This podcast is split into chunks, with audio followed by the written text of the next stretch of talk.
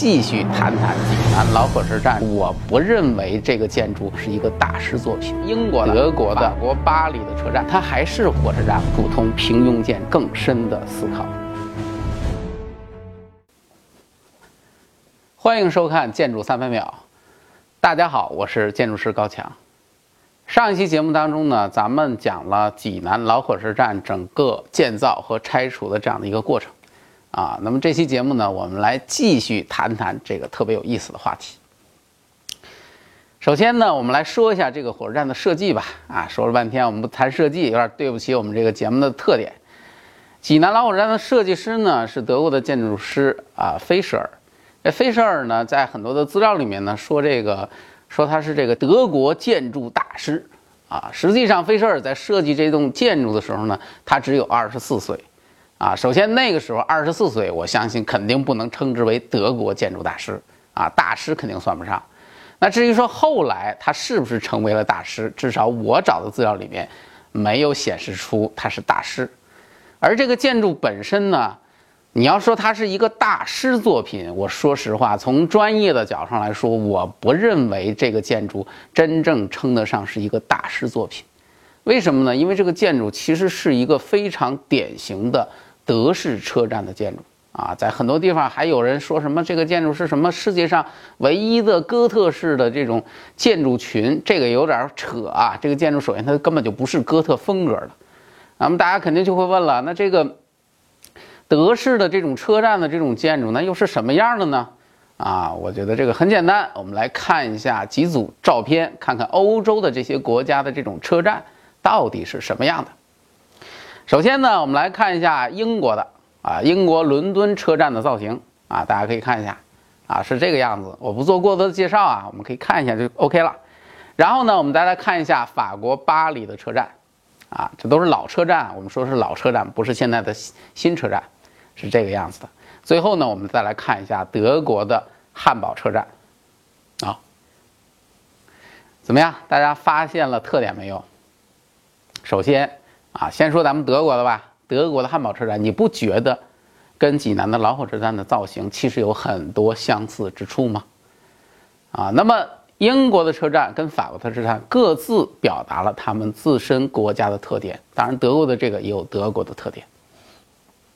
实际上要说起这个风格特点，欧洲的建筑，啊，客观的来说，整个欧洲的这个建筑系统，它的起源是唯一的，它不是说像我们这个。这个这个这个，我们中国是一个国家，所以但是我们的建筑类型其实还是蛮多的。欧洲的建筑系统它发源于这个古希腊，后来在罗马时期呢，有了一套非常完整的体系。再往后呢，到了文艺复兴的时期，整个艺术大发展，建筑也达到了一个空前的高度。后来又有巴洛克啊等等一系列的东西，啊，这个建筑的整个的这个特点呢，在各个国家发展之后呢，各个国家要根据自己国家的特点又有一些创新。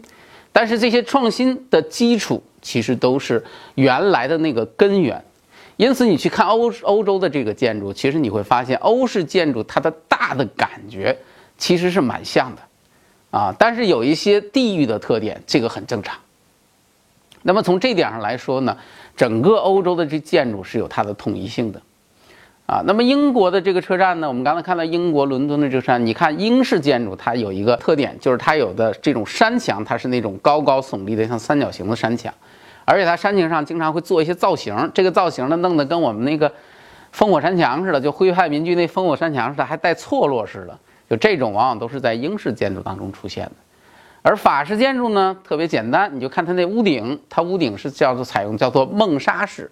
啊，就是两折屋顶，上面第一折是比较平缓的坡，第二折是比较陡的坡。这种屋顶的造型是法式建筑当中最为常用的。你去巴黎的街头啊，大街小巷，所有的房子基本上都是这种屋顶。啊，这是典型的法国建筑。而且法国建筑有一个特点，由于法国建筑的鼎盛时期就是巴黎那个时期，它是国力特别强盛的时期，因此法式建筑还有一种格外的那种豪华感。啊，这是法式建筑的特点，而德式建筑呢，其实更多的会有一些实用性。你会发现，德式建筑相对来说会比较简洁一些啊，不是特别的啰嗦。整体上来说，装饰性的线条其实并不多。但是在车站的这个风格里面呢，你可以看到它会运用一些弧线型的这种处理方式啊，这个弧线形呢也成了这个德式建筑当中的一个小小的特点。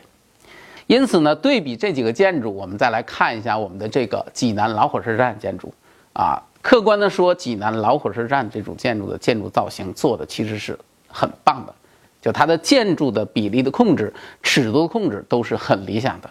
它是一个典型的学院派的传统的建筑啊。那么从它的中间那个高高耸立的，就是它的这个钟楼啊，两边的附属的这个配楼高低错落的屋顶，整体的搭配很理想。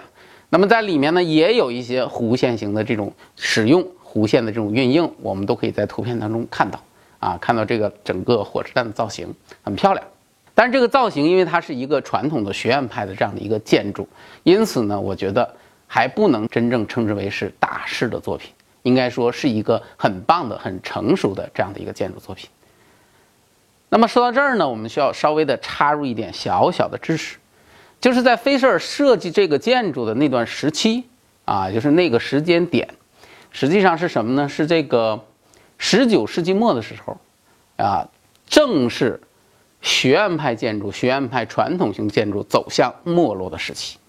在那个时期，由于建筑科技的这种发展、材料的这种发展，实际上在各国已经开始广泛的出现了批评传统学院派建筑的这样的一种声音，啊，更多的去追求它的一种功能。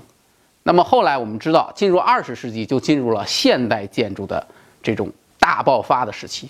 整个现代建筑后来几乎占据了世界上绝大部分的这种建筑的内容，啊，那么基本上学院派后来就慢慢的变得越来越少，越来越少，变得非常非常的稀少了。因此呢，可以说济南老火车站的设计跟建造，其实，啊，也说这话可能有点过分啊，但是我觉得它有可能是世界上最后一批学院派传统建筑的那样的一个。作品啊，因此从这一点上来说呢，这个建筑我觉得还是有它非常特殊的历史意义的。而且呢，这个车站的造型做的非常的到位啊，也因为这一点，在当时很有意思，后来成为了我们著名的才女林徽因女士啊，林先生他在设计吉林西站的时候，他基本上是山寨了一个济南老火车站啊，这个吉林西站现在还在。啊，大家有兴趣可以看一下它的这个图片啊，或者到现场去看一下，它基本上是像一个山寨作品一样。而这个梁思成同志呢，当时是作为他的方案的这个审定人。那么，呃，林徽因的这个方案呢，客观的说呢，山寨的水平呢有限啊，就是做的呢，其实，嗯，不算是特别到位啊，只是形似啊，但是神上呢还是差得挺远的。因此也就可以看出来，就是在我们国内，其实对于这个车站的艺术水准还是相当认可的。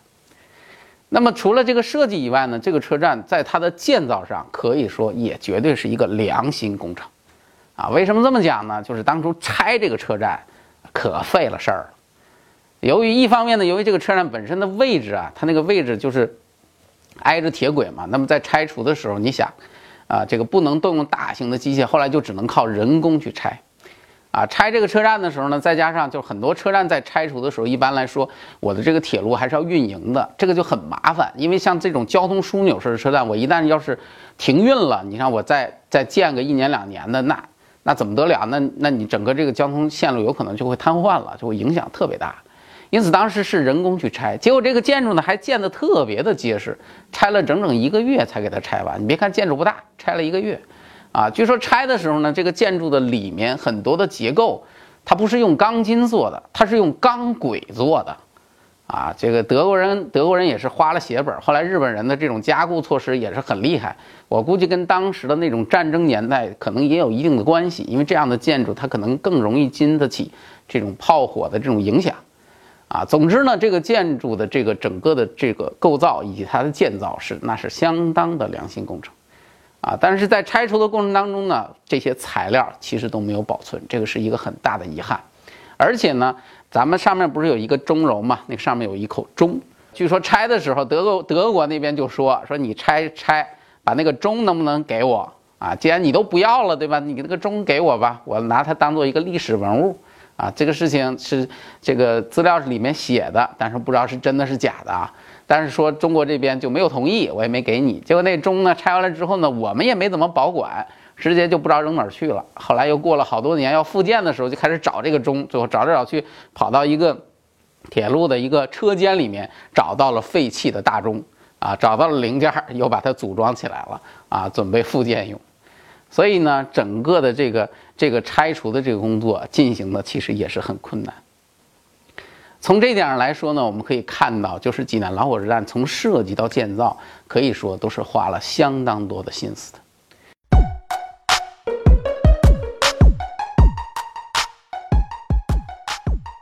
强哥，您说这济南老火车站不是哥特式建筑风格，那到底什么才是哥特式建筑呢？这个问题很简单，用一个字儿就可以概括哥特式建筑的特点了，那就是实在是太高了。啊，什么意思？比个头啊？对呀，哥特式建筑那就是复古欧式摩天楼。那个时候条件不给力，大家就在建筑结构上想办法，把建筑的拱啊做的是越来越尖，越来越尖，就成了现在哥特建筑的标志性符号——尖顶。那干嘛非要盖那么高呢？我知道了，古代人也喜欢攀比，也有这个可能性。不过呢，这些建筑啊，其实都是教堂。我猜啊，教堂建得越高，估计也就意味着离天堂那是越近呢。哦，那除了比个头，就没有别的特点了吗？傻大个儿也不一定好啊。还有很多，比如那种色彩斑斓的玻璃。而且呢，因为哥特教堂是希望给进来的人感受到神的恩泽，所以教堂里面啊都会非常的明亮，可以说是最讲究艺术感的教堂。最有艺术感，不错不错。作为文艺女青年，实在经不住诱惑呀。那哥特式建筑应该去哪儿看呢？这个简单，哥特建筑的发源地是法国，所以当然就是去巴黎了。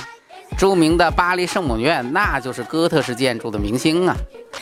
巴黎呀，太好了，我最喜欢巴黎了，浪漫之都，关键是可以买买买，什么时装、香水、小包包，人家最喜欢了。什么哥特不哥特的，先搁一边去吧，我购物去啦！哎，别走啊，我这哥特没讲完呢。说完了济南老火车站的设计和建造的事情，我们下面再来说一个敏感的话题，啊，什么话题呢？就是当初的老火车站到底应不应该拆除？这个说实话，客观的说，我觉得应该拆除。我说这话，大家别拿板砖扔我啊！这个，但是我觉得应该拆除。关键是什么呢？拆除的方法应该怎么拆？其实这个事情，我觉得才是特别应该关注的事情。为什么呢？因为一般情况下，我们城市的这种发展。其实老建筑的这种改扩建是一个很常见的事情啊。上期我们曾经说到，济南市的人口从四九年到后来拆除的那个时间啊，整整从五十万人口翻到了五百万的人口。车站已经不堪重负，据说当时车站整个的这个广场都已经人挤人、人满人，根本就人满为患。而火车站这种建筑，我们知道，火车站这种建筑很有特点的。火车站建筑其实在中国的城市当中，它是早期所有城市发展的中心建筑。我们我们去看所有的这种老的城市，城市的中心基本都是围绕着火车站在发展的，因此火车站往往是这个城市最先发展的区域。那么最先发展的区域就会有一个特点，除非你在前期有特别远的前瞻性，你给这火车站预留了大量的广场跟空间，否则的话。你将来再想改扩建的时候，你想再征地，你想再占地儿，你想再把旁边那些用地弄过来，其实是很难做到的，啊，真的是很难的。当然，老火车站那块地我拿不到原来的图纸了，就是现在这个资料查不到了。但是我判断当初去争取这种空间其实是很难的。那么这个火车站如果它要是不拆除，那么对于济南市政府来说，它只有一个选择，就是把站搬走。啊，重新去建一个新的火车站来解决这个交通问题，但是这个代价可能更大，因此我觉得拆除恐怕是当时不得不走的一条路。当然，前面咱们说的那些领导那些事儿咱们就不提了，但是我觉得可能是不得不走一条路。但是问题是什么呢？问题是怎么拆？对于老建筑的处理方式，我认为可能会有三种方式。第一种方式是什么呢？第一种方式就是把原来的建筑拆掉，像垃圾一样扔掉，然后建一个全新的建筑。啊，很显然，济南市政府选择的是第一种方式。第二种方式是什么呢？把这个原来的这个建筑先进行详细的测绘，把它的图纸资料都保存下来，然后拆除的时候呢，尽可能的保存它的原材料，把它的原材料尽可能的保留下来。拆完了之后，重新研究扩建方案，研究扩建之后，再将它的原材料归位，按照它原来的测绘图纸进行复建。在这个基础之上，就将原来的老建筑跟新建筑很好的结合在了一起。